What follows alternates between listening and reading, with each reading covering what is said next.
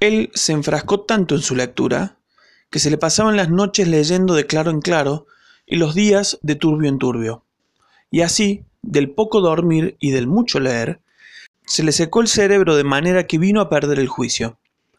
Llenósele la fantasía de todo aquello que leía en los libros, así de encantamentos como de pendencias, batallas, desafíos, heridas, requiebros, amores, tormentas y disparates imposibles y asentósele de tal modo en la imaginación que era verdad toda aquella máquina de aquellas soñadas invenciones que leía, que para él no había otra historia más cierta en el mundo. Decía él que el Cid Ruiz Díaz había sido muy buen caballero, pero que no tenía que ver con el caballero de la ardiente espada, que de solo un revés había partido por medio dos fieros y descomunales gigantes. Miguel de Cervantes, Don Quijote de la Mancha.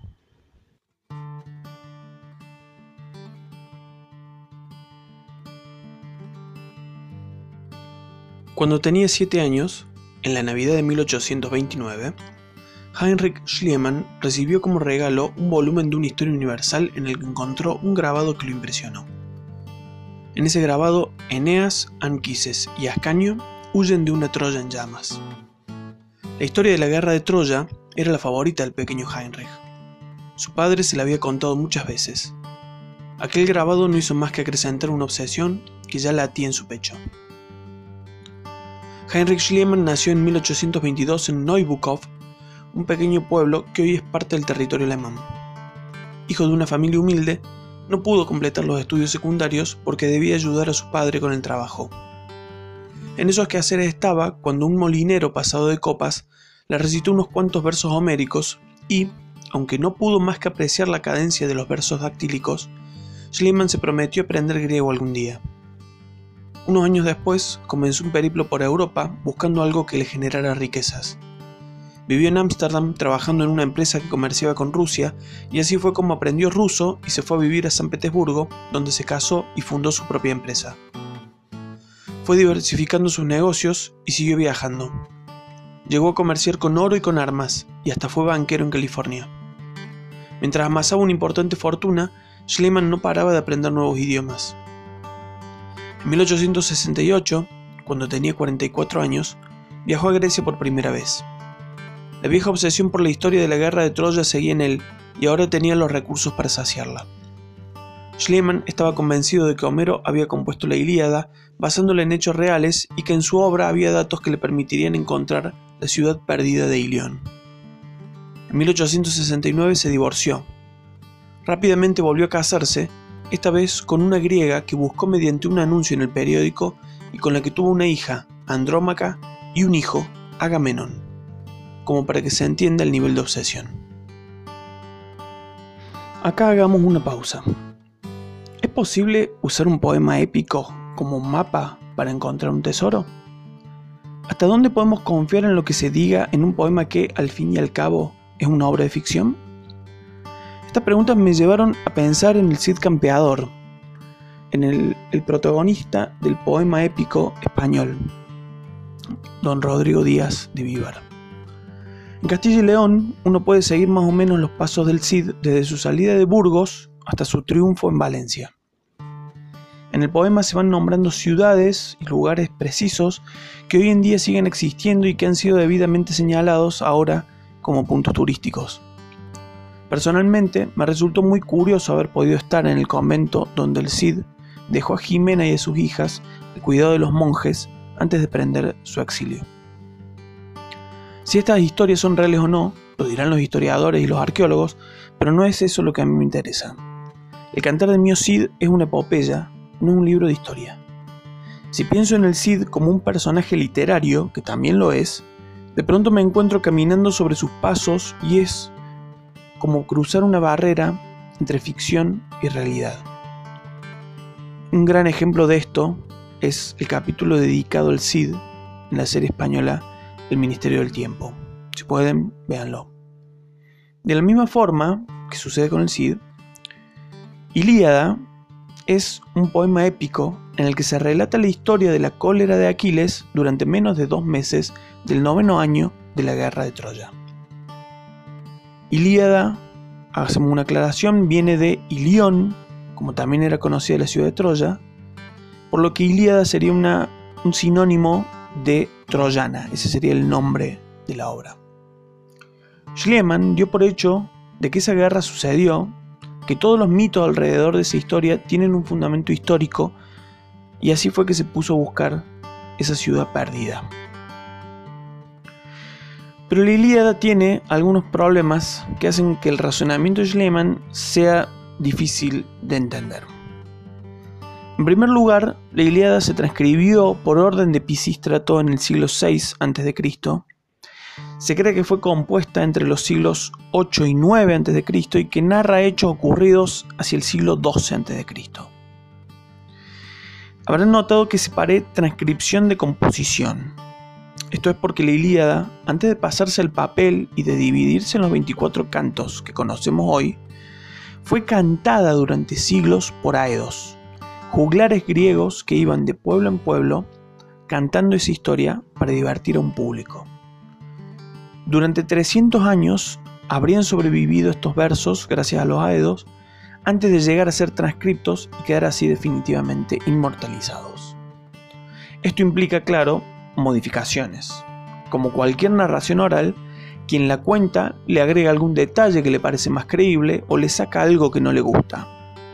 No podemos pensar en un poema memorizado y conservado impoluto en las mentes prodigiosas de estos cantores, no porque sus memorias no fuesen realmente extraordinarias, sino porque no era ese el sentido de memorizar. No se trataba de saber hasta la última coma, se trataba de contar una historia. Probablemente ninguno de los aedos se supieran los 15.693 versos que hoy conocemos de la obra, sino que se supieran algunas partes, las que más le gustaran o las que más le pidiera su público, y así también se supiesen otras historias para recitar. Entonces, ¿hasta dónde podemos confiar en lo que está escrito es fiel a la composición original? ¿Una composición original? Ahí aparece el segundo problema, el de la autoría. Schliemann confiaba que Homero había compuesto la obra basado en hechos reales, pero al día de hoy no sabemos ni siquiera si Homero existió. La creencia popular decía que Homero fue un rapsoda ciego que compuso tanto Ilíada como Odisea. En la antigüedad se escribieron varias biografías y se le atribuyeron diversas obras, pero todos eran datos especulativos. Más cerca en el tiempo, se pudo aseverar el origen oral del poema y las teorías se concentraron sobre dos hipótesis. Existieron muchos poemas populares que fueron reunidos y atribuidos a un poeta llamado Homero, una figura creada como arquetipo de poeta y de artista griego, o bien existió un autor de diversos poemas, pudo o no llamarse Homero, que después se reunieron componiendo la Ilíada. Si es o no el mismo autor de la Odisea es otra discusión sobre la que tampoco hay certezas. En la antigüedad se creía que el canto estaba basado en hechos reales y en eso se fundaban las esperanzas de Schliemann. Pero a diferencia de otros poemas épicos medievales, como ya el citado Miocid, Ilíada hay un fuerte componente que hoy llamaríamos maravilloso. No solo se narran hechos ocurridos entre hombres y mujeres, sino que hay una fuerte intervención divina en la historia. Decíamos que el poema trata sobre la cólera de Aquiles.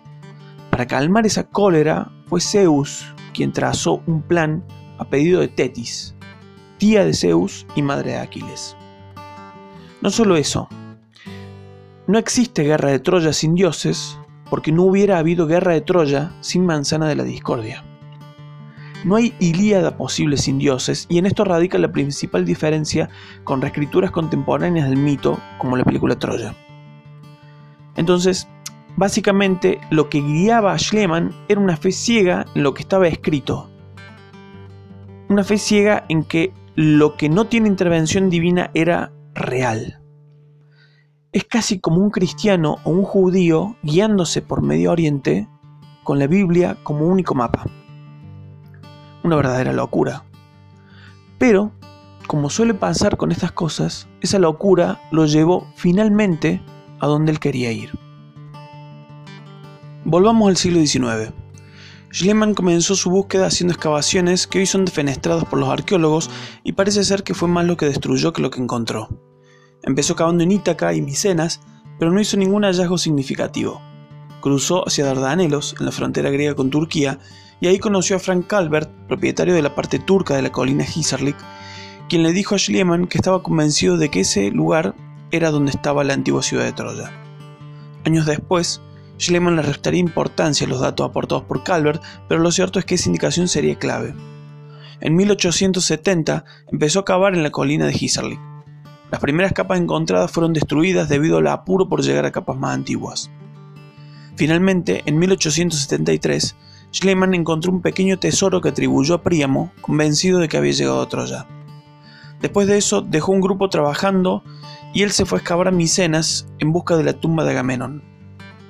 Para esto se valió de los textos de Pausanias, un trotamundo del siglo II que viajó por todo el territorio del Imperio Romano y realizó un relato entre topográfico y antropológico.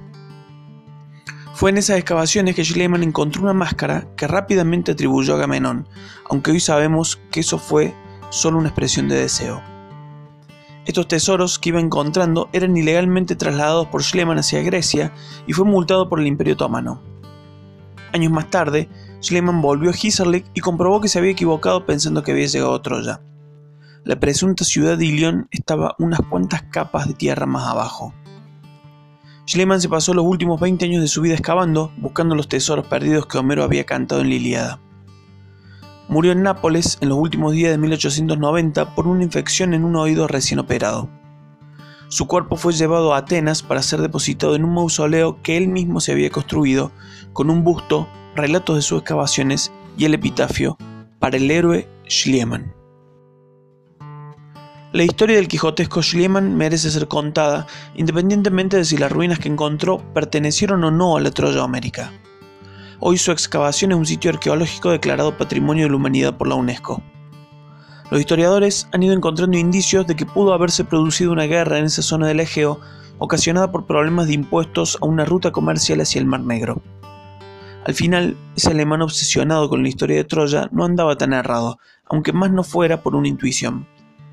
Tal vez nunca sepamos qué fue real y qué invención de uno o más rapsodas. Tal vez nunca sepamos si Homero existió o no. Lo importante es que esas obras existen, que esos versos llegaron hasta hoy y que todavía los leemos y reescribimos con fascinación. Me lo imagino a Schliemann parándose cada tanto sobre esas ruinas que había encontrado, a mirar entre las piedras, imaginando las batallas entre aqueos y troyanos que tantas veces había leído.